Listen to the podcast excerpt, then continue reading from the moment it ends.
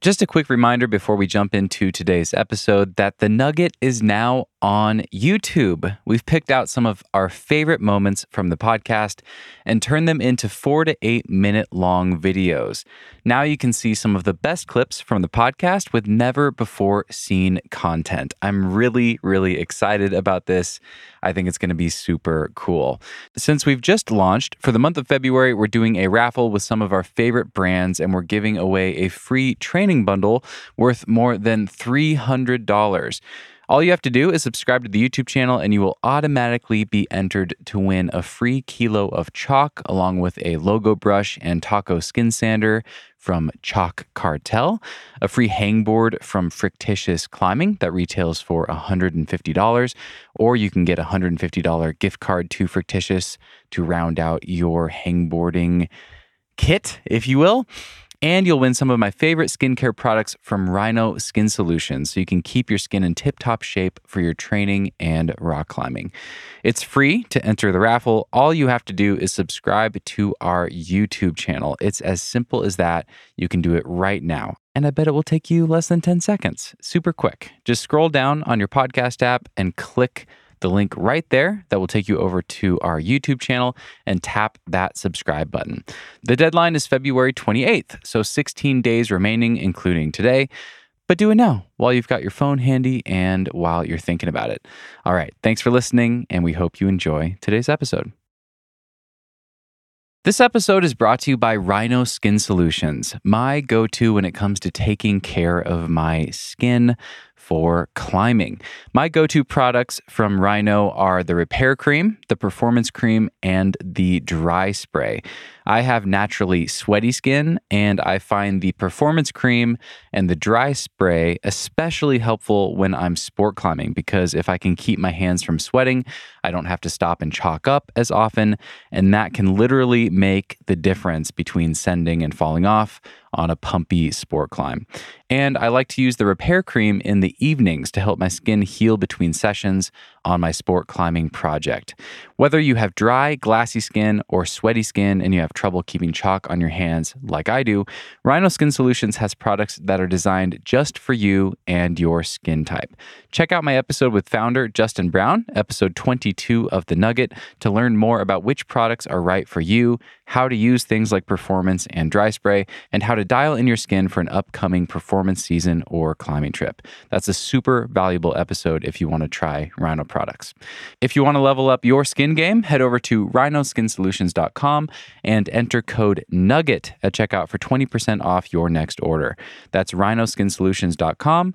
Use code NUGGET at checkout for 20% off and start taking better care of your skin today.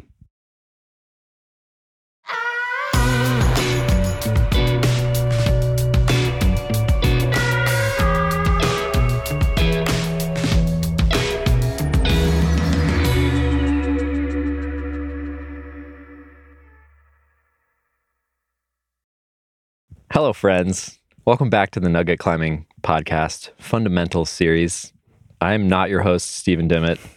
I'm your guest, Jesse Firestone. Uh, today, we're going to be talking about sport climbing. Um, we're going to share our, our tips for going on sport climbing trips and some of the things that can go sideways.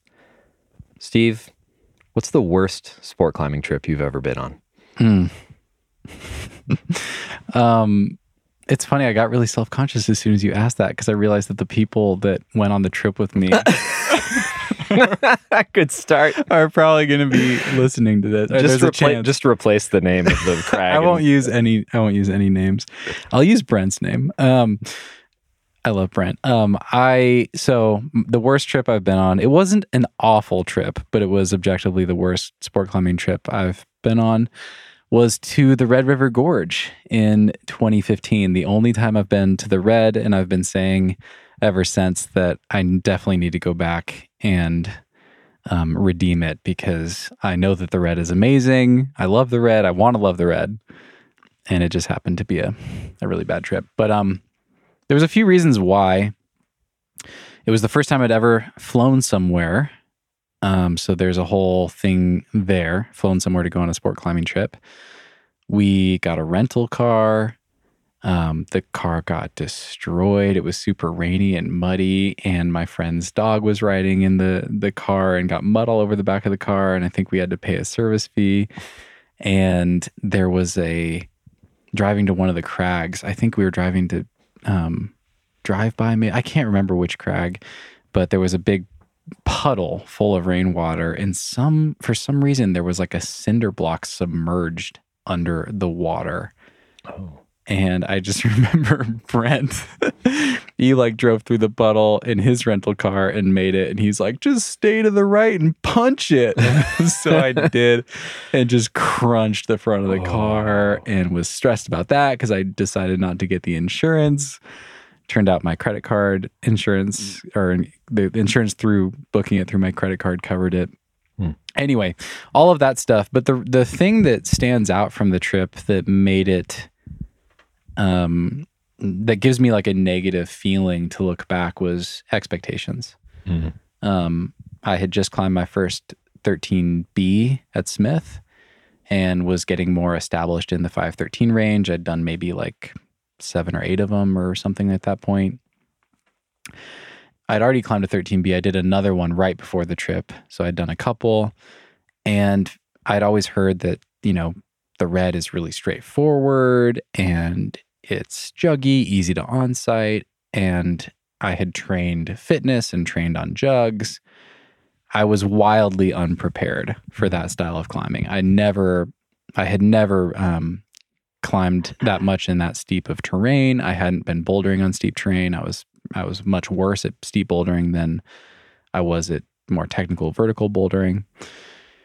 Anyway, I was wildly underprepared and I was wildly over expectant. Mm-hmm. And I thought I could send a 513 and a bunch of 512s. I thought I could onsite like every 512 I tried on that trip. And for some reason, this is so immature.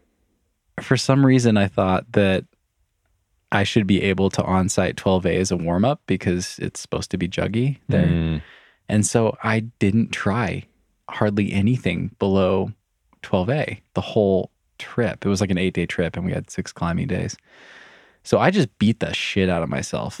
um, I just got more and more fatigued and dug myself a deeper and deeper hole over the course of the entire trip. My first day was my best day because I, the you know the fatigue just accumulated uh, accumulated from there, and um, yeah, I just kind of left with this sour taste in my mouth, mostly like disappointed in myself for having such lofty expectations and for being so fixated on performance and feeling like I missed it. Like I missed the opportunity to like really enjoy being at this cool place and and exploring. So Yeah.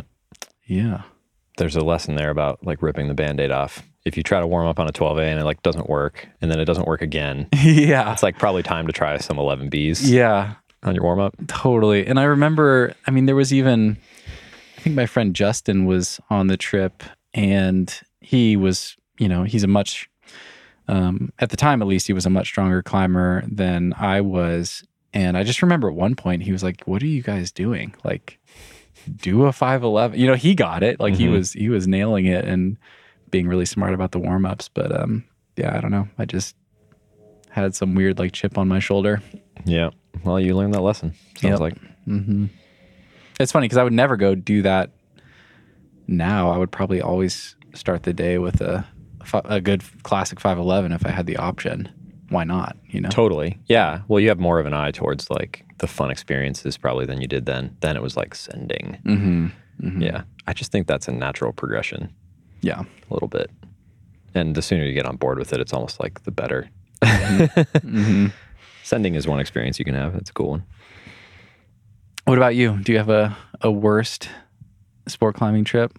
I, I really? I really don't. We already talked about me breaking my toe when I flew around the world. That kind of, kind of sucked, but In Thailand, yeah. most of my most of my negative sport climbing experiences have been more like death by a thousand cuts. You know, Mm. like um, just going on a weekend trip and not doing the thing I wanted to, and then like going back the next weekend and like not doing it, and then like going back the next weekend and not doing it, like that that kind of thing. Mhm. No like crazy epics with rental cars or things like that. So I'm kind of I'm like s- smiling a little bit, and it's not because I think that's funny. It's just because I know you're talking about Smith Rock, and I know Yeah. you, and that is funny. And so Yeah. I was at both a Southern Oregon and a Portland, Oregon climber for a long time. And both of those places, you do a lot of weekend trips to Smith. So I've done like a lot of weekend trips to Smith, both as like a 5'10 total beginner all the way up through like projecting 513. So, and the experience really never got like that much more rosy, you know? Uh, you just keep setting expectations higher and failing. yeah, yeah. yeah. That's, that's climbing and it's especially Smith Rock. So, should we jump into some tips? Let's do it. Yeah. All right. Um, I'll uh, I'll go first. So this goes without saying, I think, but number one tip for sport climbing is to to have a good partner or crew. I mean, it's just bouldering is maybe more social, but sport climbing is like very one on one. You're going to spend a lot of time with that person. You know, they're probably going to be your sounding board for all your ideas. They're going to watch you climb. You're going to watch them climb. You're going to have to smell whatever snack they bring, if it's fish or whatever, sardines. Um, you know, I've had a lot of good trips where I I went solo and and met people, and I've I've had sport climbing trips that were good like that too. But it doesn't compare to going on a trip with somebody that you vibe with, and and you guys are focused on whatever it is.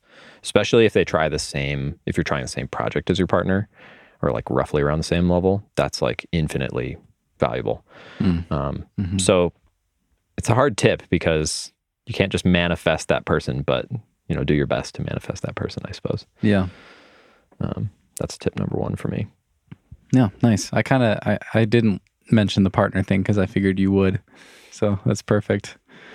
Um, my first tip for a sport climbing trip is it's also going to sound very obvious, um, but I think it does get missed. Try to sport climb leading up to the sport climbing trip as much as you can.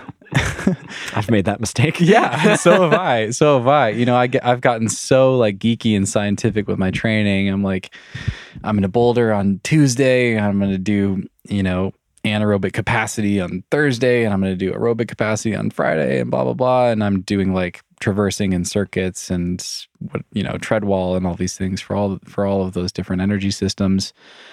It's not the same. It's not the same as clipping bolts, as having the sensation of being really high off the ground, of you know being on rock.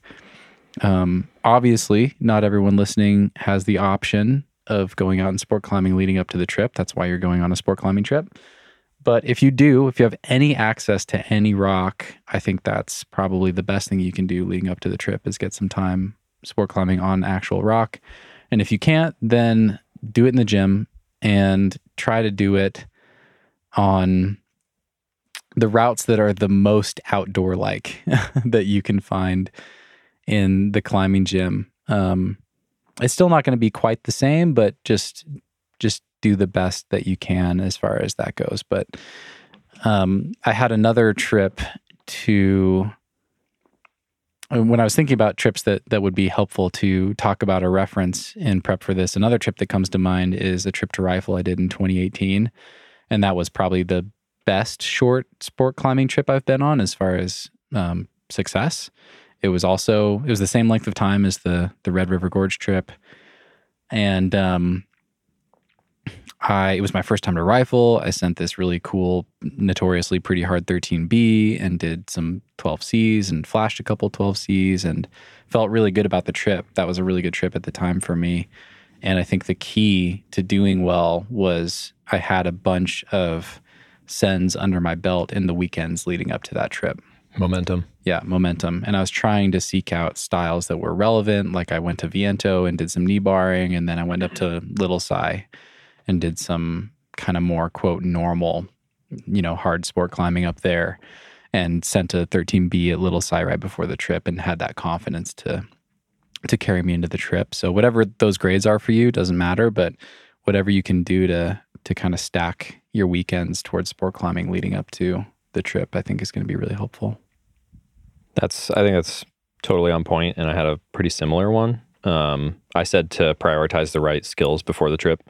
So, for, I guess for context, like especially the last maybe four years, Like four years ago was probably my best sport climbing year, and then since then I haven't really done as much sport climbing. And like a lot of my sport climbing experience is like more weekend trips, and I'm often going from a whole season of bouldering to suddenly going on a sport climbing trip every weekend. Hmm. And like we've we've talked about on the podcast before, I'm not the type to like do a whole training block just because I'm changing from bouldering to sport climbing. I think I'd rather just actually go out climbing and like develop that stuff there. But if I am going to go on a trip, like I, I try to focus on the right things. So um, definitely getting on the sharp end and taking falls. There's Mm. there's just nothing more valuable than that, and that's probably again obvious in a sport climbing podcast, but uh, that's probably the single most important thing you can do before you go on a climbing trip, sport climbing trip. And the way I think about endurance in that context is it's like money. It's uh it's easier to not spend it than it is to earn more of it. Hmm. So like it takes time to gain more endurance, right? But if you have the skills to remain calm on the wall and make good decisions, then you don't need to have as much endurance. Mm. So if you literally had to choose between like doing an endurance block and doing a sport climbing skills block, right? Like I would say if you needed to do the sport climbing skills, if you're not sport climbing all the time, like do the skills part. You'll get a little bit of endurance anyways. Right. And it will it will serve you way more than like doing four by fours and then being fucking gripped hmm and like not making good decisions. Nice. Yeah, that's really good.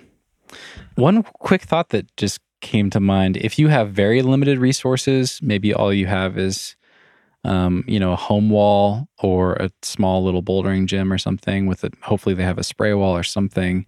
I remember watching a video of Stefano doing this. He was wearing a harness with like a 10 foot long piece of rope. Mm-hmm. and he had um, he had screwed in hangers with quick draws just on the spray wall. Yeah. and he was just like climbing around doing a long circuit and like practicing clipping. And then his 10 feet of rope would just like slide out the other end of the quick draw and he would just keep going. And he just kept circuiting. And um yeah i'd never seen that before but That's a classic like team kids exercise for sure. okay Because more kids can be on the wall at the same time doing that. You don't need Mm. a belayer. You can practice clipping, all that stuff.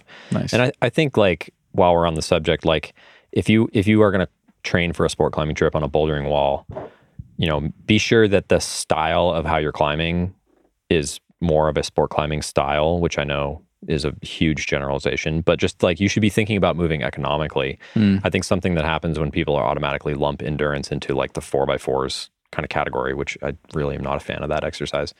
Um, is what you wind up doing is it's like very top end and you're moving very powerfully and snatching a lot and usually not well by the Mm. end of it. Mhm. But actually, when you're sport climbing, like you want to be more dialed, right? It's probably not going to be steep. You're you want to be getting your weight in your feet and like sagging into the into the footholds and stuff.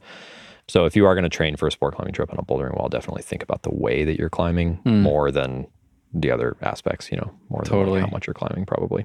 Yeah, pacing I think is huge. It's Yeah. so tempting with circuits or with four by fours, like you said, um, to just go faster and faster as you get them dialed. But if you can think of things as time on the wall versus number of moves, I think that's really helpful. Just Yep. keep that pacing really slow, like it's going to be on rock. Yeah, and like and like you mentioned in the bouldering um, episode that we did, paying some attention to your target crag where you're going and thinking about like total time under tension, angle the wall, type of holds, getting that stuff right. If you are going to be really specific with your training, um, that's the stuff that's the most important to get right.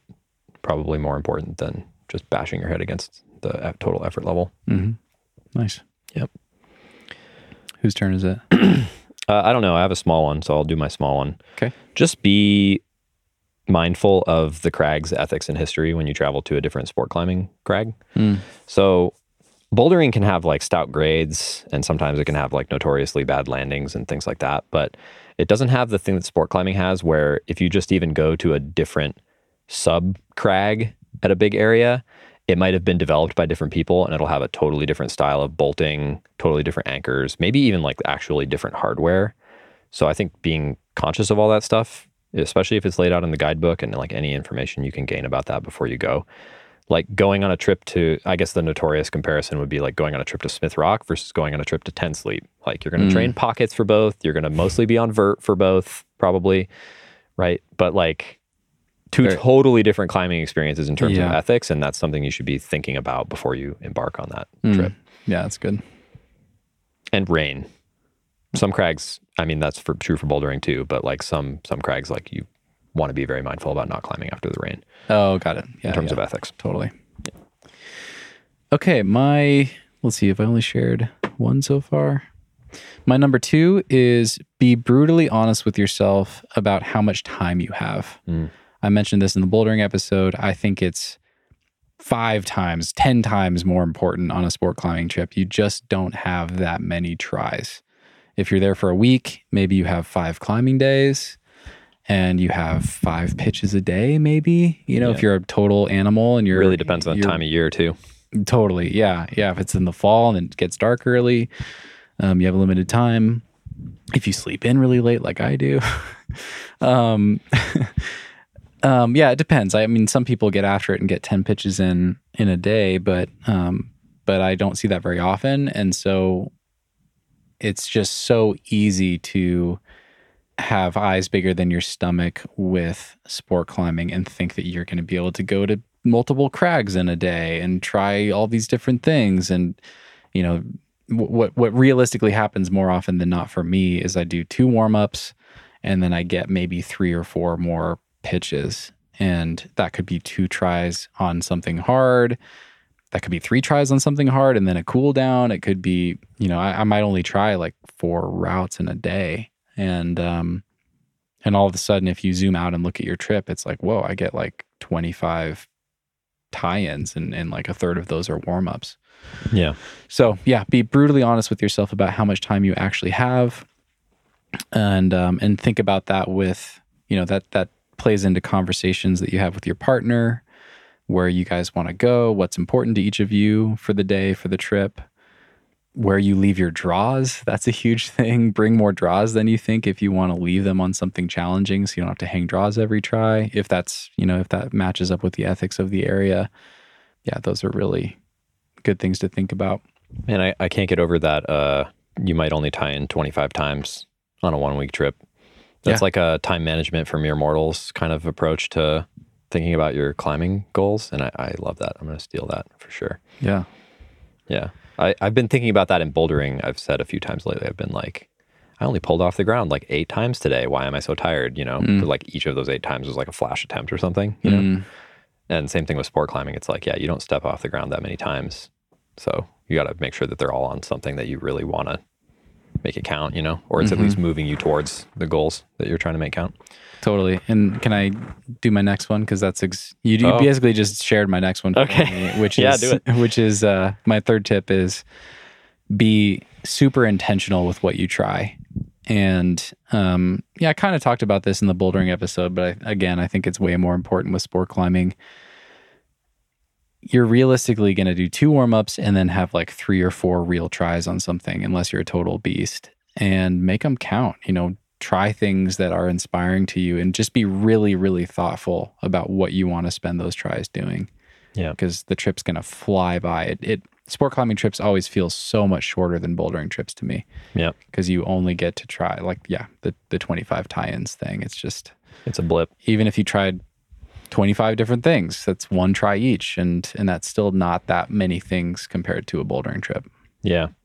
Yeah, I like the the cue that I've used with with my own sport climbing is like leave the ground with purpose, Mm. especially if it's a climb that has like, you know, you need to like get through the opening section like quickly or well or whatever. I like to like have some pace attached to it. So ha- I don't know, maybe just having some kind of mantra or cue or something that like makes you remember. Like if you blow it in the first, maybe not if you blow it in the first two bolts. Hopefully your belayer's cooler than that. But if you blow it in the like opening half or something, like that's your that's still your red point try. You know, like for that for that round of attempts or whatever. Mm-hmm. Uh, so my next one is is kind of related, um, and this is one that I've learned the hard way for myself. And this is just a general sport climbing tip, but I, I think that it's extra important on a trip is to just take links as their own goal and like be conscious of them, aim for them, celebrate them, because you might go on a weekend trip or a one week trip and like a link is the best that you do. And if your expectations were that you were going to like send the route, maybe that was even like a distant goal, you know, or like super stretch goal, I'm going to like send the route, but you didn't send set the goal for yourself of like doing the crux from the ground or like linking from the crux to the top or like linking bolt 2 to bolt 5. Like those are those are important milestones, right? And I think on a trip they're extra important because multiple times I've been like driving home from a sport climbing trip feeling like I gained nothing, but actually I like high pointed, I like climbed from the ground through the crux, Mm. you know, and just flamed out. And like I have a good shot at doing it next week. I should feel like confident Yeah. going into that instead of feeling like down on myself that I didn't do it, you know. Mm-hmm. So like celebrate those those little wins, and I think it helps to be vocal with your climbing partners about it. Like if you're especially if you're driving with your partner to be like, yeah, like my big goal for the weekend would just be like if I could get from the ground through the crux, like that would be sick. Instead of being like, I'm gonna get on X route, you know, because then they think you want to send it. Mm. If you set that intention of getting the link, then your partner when you do the link, your partner's gonna be like, fuck yeah, he like did it. Mhm. It like then counts as a thing Mhm. you know Yeah. whereas if you don't set it Yeah. out loud if you don't set the intention out loud it like doesn't count for some reason That's great. as much Yeah. So, what's your next one Um, it's almost the same thing. It was to, to have a goal or an intention for every try. nice Um, that's amazing sport climbing advice period yeah, yeah. It, And- and I mean, especially when time is limited, you got to make the tries count, and you know you. It it it feels so tempting to try from the ground and try to make the you know the highest high point you can every try when you're on a trip, a a short trip especially. But sometimes it just makes a lot more sense to dog through the first four bolts and just focus on one bolt of climbing. Like I'm just going to focus on bolt four to five and refine this crux or whatever it is. Um, Have an intention for for every try and make those tries count. yeah lost leading i think is one way to put that and i think that's a Lost valid leading. loss like leading with a like a lose or like a fail Mm. like kind of opening with like a i'm not going to red point it you know like french freeing through the start like this is not a red point try. oh, I, I you know? Yeah, and, yeah. and I'm going to relate all of these sport climbing tips back to bouldering. of course you are. um, but I've done that with bouldering. Like if I show up to a place eh, like maybe Hueco and I have like a mega proj, you know, that I haven't done for like a decade, then I might like the first day that I show up at that boulder be like, I'm not even going to try the move that I didn't do last time today. Mm. I'm going to, I'm going to make sure I can do all the moves that I could already do. I'm going to make sure that I top it out from like the last crux to the end. And that's the session. Even though I'm going to want to hammer that move, I'm just going to like walk away from the boulder confident. Mm. I think that that is really hard to do Yeah. but especially in sport climbing, just because the number of times you leave the ground is so precious, super valuable tactic to have in your pocket. hmm hmm Yeah, it can save a lot of energy and give you more tries in the day too. Yeah. Um, Okay, Yeah. my my uh, my next tip is my most practical tip, which is to dial in your snack game. um, at least for me, I, f- I feel like with sport climbing, I have way less downtime. It's always really hectic if you if it's just you and a partner, um, because you're like you're climbing and then you're belaying and you're getting ready to climb and then you're climbing and you're belaying and you're getting ready to climb. Whereas with bouldering, I can almost always just like sit down and eat a sandwich and like hang out for an hour hmm hmm or at least it's more likely that I'll be able to do that. Um, so I like to eat something with every effort. Uh, usually, my biggest food intake for the day on a sport climbing trip will be after like one or two warm up routes. That's when I'll like eat most of a sandwich or a half sandwich or something like that. And then after that, I'm just like kind of like pecking after every try because it's only for me, you know, like you said, five or six. I think that's about right, like five to seven maybe. You know, Mhm. so I can kind of let the energy start to wane down towards the end because you know the seventh thing of the day is probably not going to be a good one anyway. hmm It's okay if I'm a little bit tired by then. Um, and just you know, I like to have more variety of snacks sport climbing than I do bouldering, just because I think there tends to be usually there's more of an approach. Usually it's more of an all day thing. Bouldering sometimes you're hanging out by the car. You know, um, I'm a big fan of having a lot of snacks in general, but I feel like with sport climbing it's like extra important that I have stuff I want to eat, so that I'm eating between every try. hmm Nice. Nice. My last tip is to do mileage or to try something that's hard for you, but don't try to do both. Hmm. Um, and that's something I've screwed up on a lot of sport climbing trips. Again, it comes back to that, you know, 25 to 30 tie ins thing. Don't get me wrong. I mean, if you want to try something hard, I think there's a ton of value in doing different warm ups every day just to get used to the area and, and send some more things, or maybe end the day with something easier and try to, you know, clip some chains. That's not what I'm talking about. I'm talking about like trying to fill your day out and do like for me on that trip to the red, that's absolutely where I went wrong. I wanted to climb. Um, I ultimately picked Tuna Town, this 12D in the in the Madness area, as my project, and I tried to do that, and I tried it a bunch of times, and I tried like I don't know a dozen other 512s or something on that trip, and I was only there. I only had like six climbing days or something, so I just tried way too many things Spread too thin. spread spread way too thin, dug myself in a deep recovery hole, and didn't do anything hardly. Um, I probably did. I probably tried more than a dozen. I probably tried close to like 25 12s on that trip, trying to on-site and and do a bunch of mileage, and I did some. Um, didn't end up sending the project. Even if I had, I just would have been totally just destroyed by the end of the trip. So Right. yeah um to kind of share the to talk about the Rifle trip again is kind of a contrast to that i remember trying this 13b it's called the Anti-Phil and i felt kind of torn about it early on just you know the first day or two of the trip i was like am i okay with spending most of my trip on this thing if i don't do it will i be bummed and i really thought about that and i think that was a really important piece of the trip um, and i ultimately decided yes, this thing's beautiful. I really like the climb. I'm okay with walking away empty handed if I don't do it. Um, did a couple other 512s like here and there along the way. And then it just happened to work out on my second to last day. I sent the thing and then I felt really good. I had tons of motivation and flashed a couple 12Cs and that like really rounded out the trip. And it could have easily gone the other way. And I think that's an important thing to to think about is that it you know it could have easily been a, a quote failure of a trip. I could have not sent the Anti-Phil and then I wouldn't have had time to try anything else. But I decided that early in the trip um, and made that intention early in the trip. Like, I'm going to commit to this climb because it's beautiful and it's inspiring. And if I don't do it, then, you know, so it goes. I'll come back. Yeah. Anyway, but I but I had way more focus on the Rifle trip, and I think that's what made it more successful. Oh, that makes sense. I I thought of uh, one more mini tip before we jump into pitfalls, Great. which is if you're a boulderer primarily and you are thinking about going on a sport climbing trip or thinking about getting into sport climbing, I think boulders tend to be really like into aesthetics. That's a pretty common thing. Like the quality of of the route and what people want to try is like determined by how it looks. And if that's the kind of person you are and you're thinking about going on a sport climbing trip, just like be open minded and give the roots time to grow on you. Mm. I think. Uh, I thought you were going to say don't go to Rifle.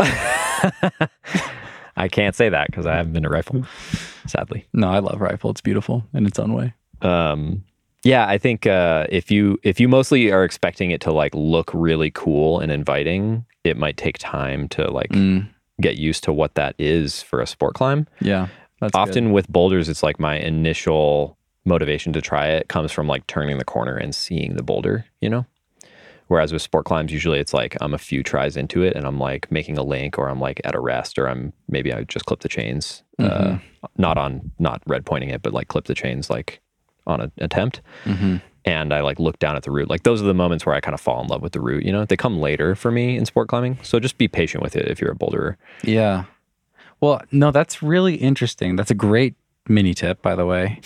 But that is exactly why sport climbing trips are so challenging, especially Mm, shorter trips, like a week long trip. Because for me, on you know on, on that trip to uh, Rifle, it was like three three or four tries on the Anti-Phil before I was like, fuck yeah, I definitely want Right. to do this thing. The first two tries, I was like, I don't really know yet. It's like that. I Right. don't know if I can do that move, and this part's kind of nasty. And It's blah, like blah, blah. speed dating instead of dating. You just don't have as much time to decide if you like the Yeah, route. totally, totally. And you're kind of, I remember feeling really, really torn. You know, like, do I want to keep trying this thing and potentially, you know, use all my energy for the trip on this, or pivot while I have the chance after like one kind of recon try to something different? And Yep. I ended up loving the route and having a great experience. Um, but I've also done the thing where I'm like, well, it's the sunk cost fallacy. Like I've already Yep. tried this twice. I guess I should try to do it because I think I can. But I don't love this route. You know, I've I've done that too. So Yeah. um, The it's sunk- it's hard. The It's- sunk cost fallacy is like the the killer in sport climbing, I Mm. think. hmm and uh, it has ruined many of my sport climbing trips and and seasons. Yeah, I think I think something that I here yeah here's here's the takeaway.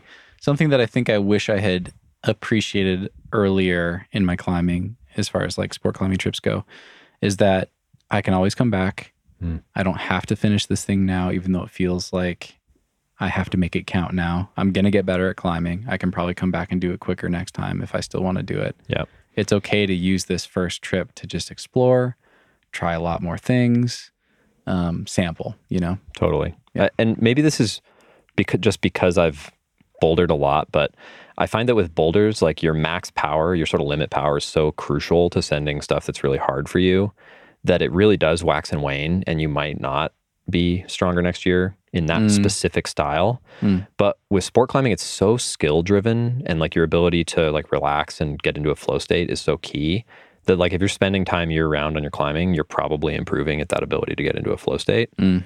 And so, like, the chances that you'll be able to do a sport climb later, especially if it's not absolutely at your limit, they, they probably are going up Yeah. I a think little bit more than they are with like absolute limit boulders. That's interesting. Yeah. And, Yeah, and that comes from somebody who mostly boulders. So, like, I also have the benefit of I am getting like a little bit stronger every year, you know? So, moves on the sport climbs are also getting easier, which, which helps too. hmm I think that's maybe a little bit more true in sport climbing than it is in bouldering. and we will be right back. This episode is brought to you by Element, spelled L M N T. Element is a tasty electrolyte drink mix with everything you need and nothing you don't. That means lots of salt, specifically the perfect balance of sodium, magnesium, and potassium, with none of the weird stuff you often find in electrolyte drinks. No sugar, no food coloring, no artificial ingredients, no gluten that's sometimes in there for no good reason that I can think of, no fillers, basically just electrolytes and no bullshit. I started taking Element a few years ago because I had cleaned up my diet. I started following a mostly paleo approach and I stopped eating processed foods and I felt so much better as a result. But the one thing I wasn't getting enough of when I cut out processed foods was electrolytes. And sometimes I would get muscle cramps and have trouble sleeping. I listened to a podcast that made me think that I might be low on electrolytes. So I tried Element and adding literally just one packet of Element per day to my daily routine made my cramps go away. I felt great and I started sleeping like a baby. Plus, it's super tasty. I really enjoy it.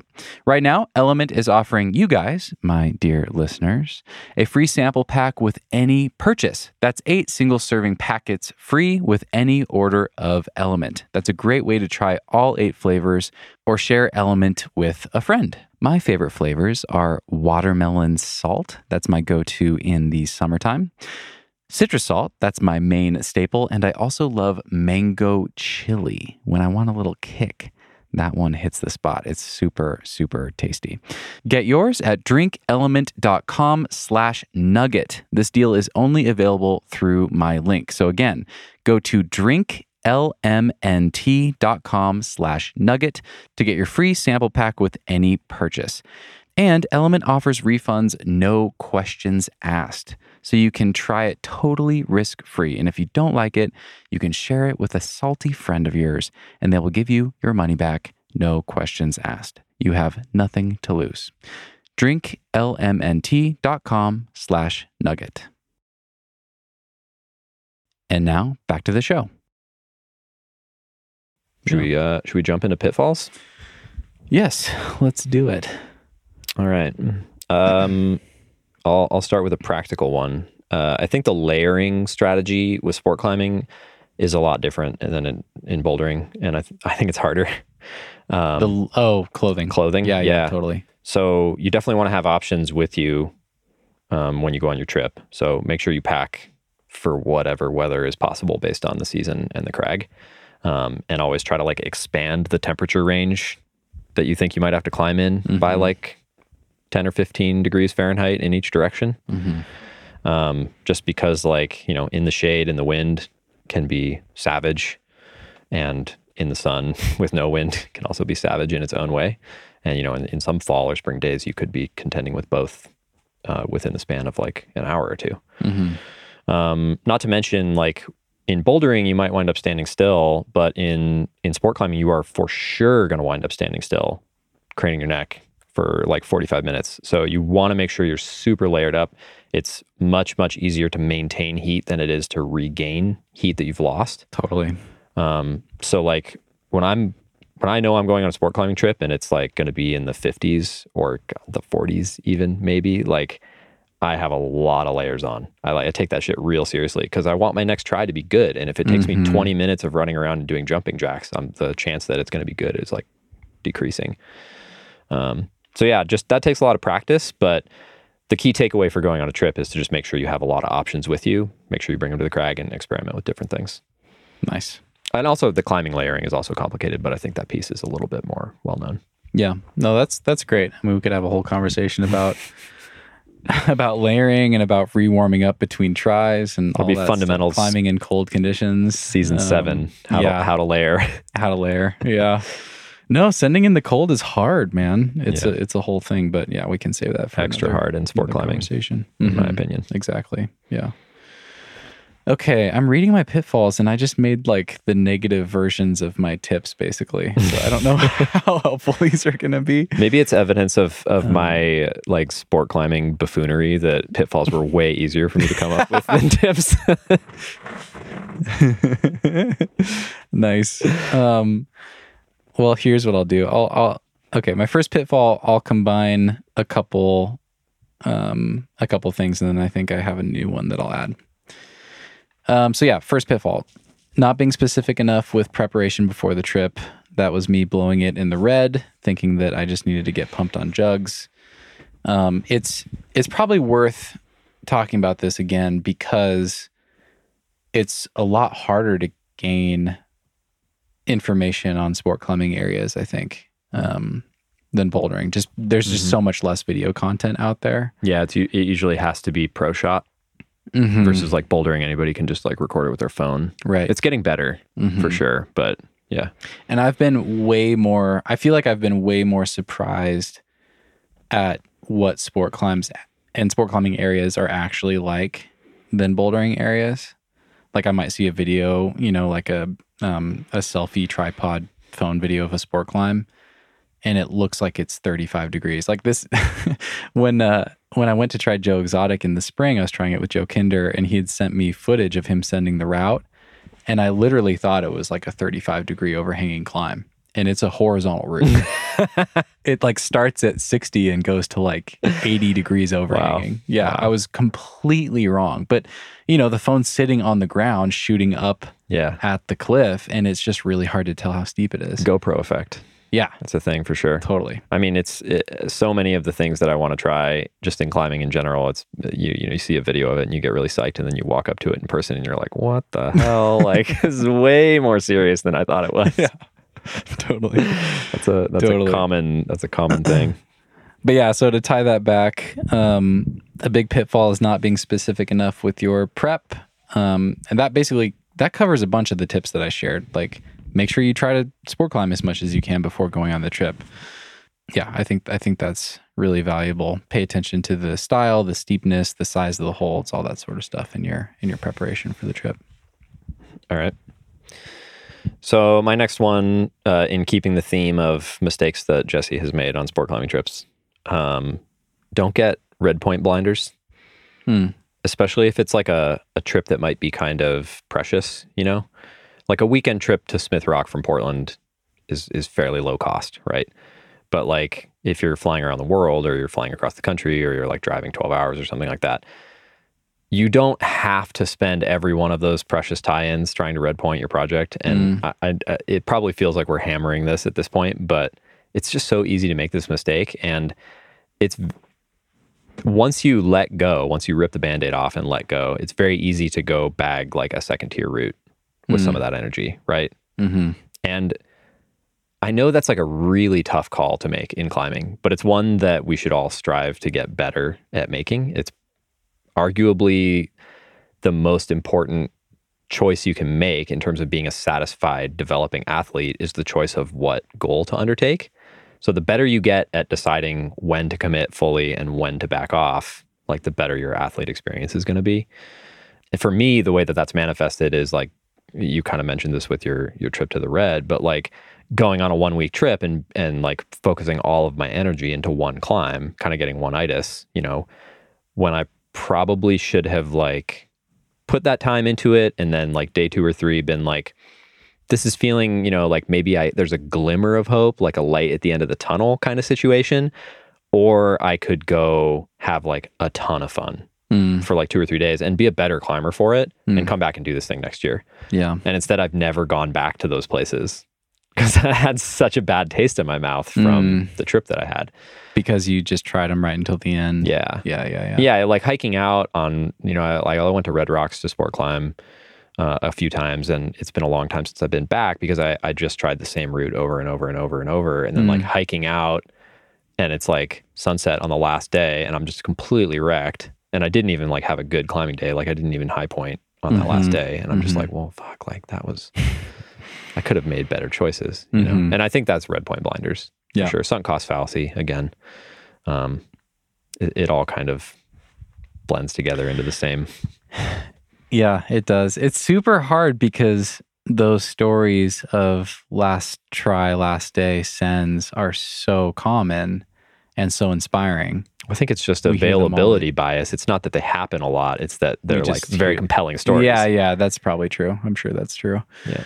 Um but, you know, that's an awesome story. It's like, wow, you you stuck with it and gave it that one last try and you did it. That's so cool. And we kind Mhm. of uh what's the word I'm looking for? We kind of um I don't know, revere that sort of experience or something. Um I don't I don't remember who who told me this. It was someone that I met in the last like year or two. Um, I want to say it was in Ten Sleep, and this person, for context, this person lived on the road and was like basically on a very long climbing trip. So keep that in mind. But I think I, I loved this idea, and I think it scales to shorter trips too. But I was asking them, you know, are you going to go back and try to send your project? They had like one week left, and they were like, no, I never, I never try my project for the last week of the trip. Hmm. And I was like, wow, that's Yeah. super cool. Like they they could have done it maybe, you know, it was definitely possible. They were close. But they're like, nope, for the last week, um, I just want to have a good time, cruise around, do some other stuff, and be excited to come back. And I was like, wow, that's that's brilliant. I've never done that. It's really hard to do, but I really like that idea.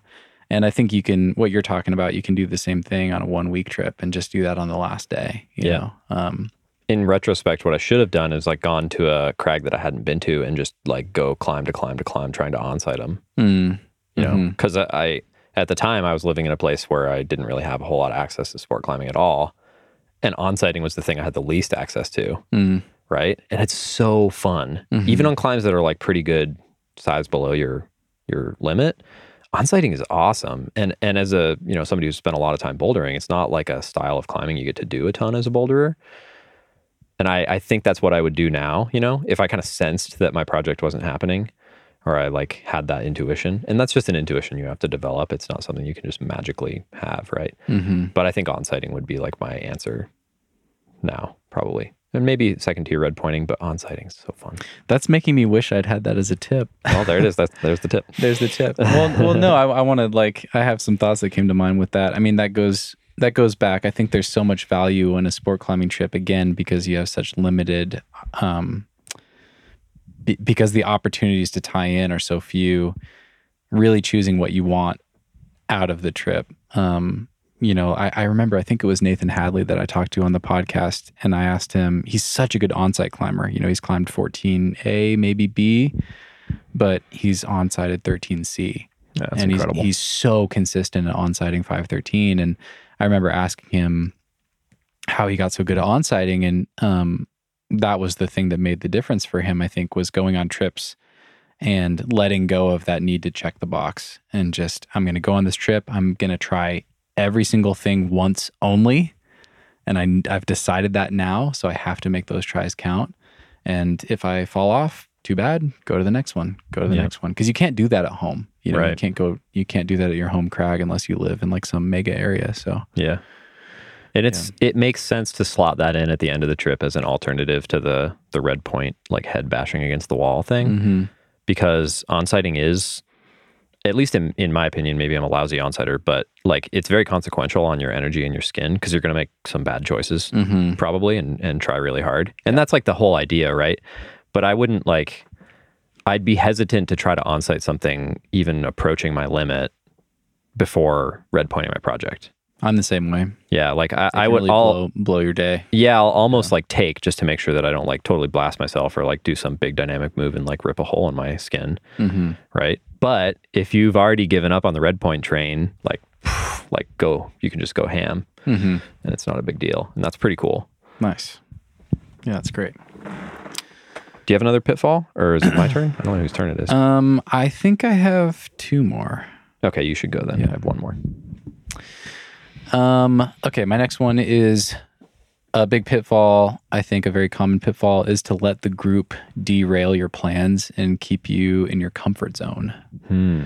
And um, I'll expand on what I mean by that. And I, you know, this isn't just this is this doesn't just happen on trips. I see this happen a lot when, uh, you know, a climber trains in the off season and then they have like big goals for the season at their local crag, but the group that they climb with isn't aligned with those goals and they just kind of default back to like doing what's comfortable doing what they know they can do. It's I, I- don't know why but i think it's a much more common thing in sport climbing than bouldering because trying hard routes is so much more intimidating um, bigger undertaking. It's more visible like people can see Yep. you up there flailing you know and that's really vulnerable. Um, but yeah on a trip i mean you know be a good friend be a supportive climbing partner but also advocate for yourself and have an intention, a plan, know what you want to go do, and then talk with your group of friends or your partner about how you can make that happen. Nice. Yeah. That's smart. So this is mine is really my last pitfall is pretty pretty close to that. Um, but the way that I characterize it is partner expectations. We've talked a lot about expectations, but specifically before the trip to discuss upfront with your partners what their plans are for the trip and like what they want to get out of it.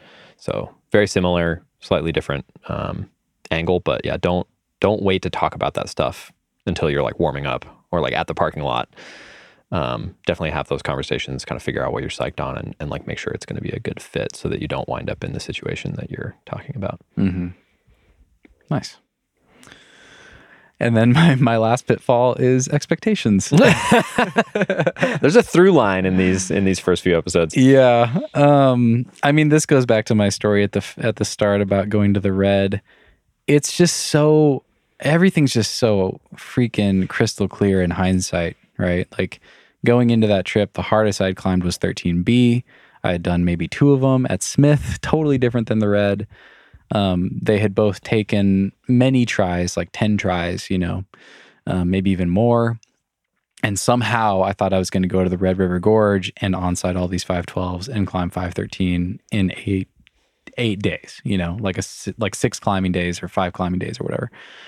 And just do the math. It's like, well, if 13B at my home crag takes me 10 tries, that's the entire trip, you know, and and I probably won't do it as fast because I'm not used to this style, etc. So, I mean, yeah, I I feel like I'm, you know, beating this one to death too because I talked about this a lot in our first episode. But just be open. Just be open to, um, to whatever you're gonna find, you know, at the other end of the drive or the the plane ticket or or whatever when you get there. Um, you might do great. You might perform really well and send everything. You might totally get your ass kicked and learn a lot, and then have a much better sense of how to prepare for that same trip next time. And both of those are great, you know. Yep. So We keep coming back to the same things because they're very, very core, Mm. important things. Mhm. So uh, there's no shame would you that. say that they're fundamentals? I would. I would say that. That is exactly what I would say. oh my gosh. So I guess should we wrap up? Let's wrap up. Um, other than the through line of expectations and intent being super important in climbing in general, I would say my top tip for going on a sport climbing trip is endurance is important, but it's secondary to actual sport climbing skills. Mm. Your sport climbing skills will carry you through your endurance. Your endurance will not carry you through a lack of Mm. sport climbing skills. Well said. Nice. And my number one tip is to be brutally honest with yourself about how much time you really have. Um, make those tries count. You've only got so much, so many routes you can try. Make sure that you're trying things that actually look cool to you and that you'll be psyched to play around on, even if you don't do them.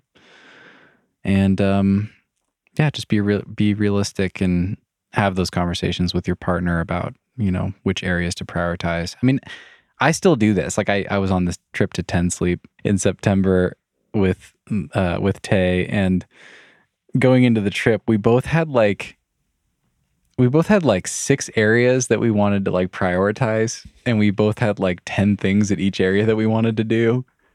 It was just ridiculous. Yeah, like we you know we were there for six weeks. We had tons of time, but not nearly enough to do half the guidebook. And yeah, it's yeah, it, it's just um, it's always a thing. It's it's a thing with bouldering too, but I think it just really shows up in sport climbing because we we just have so many fewer opportunities. Yeah, once again, the tick list is kind of an evil evil concept. the word priority literally means the most important thing. Yeah.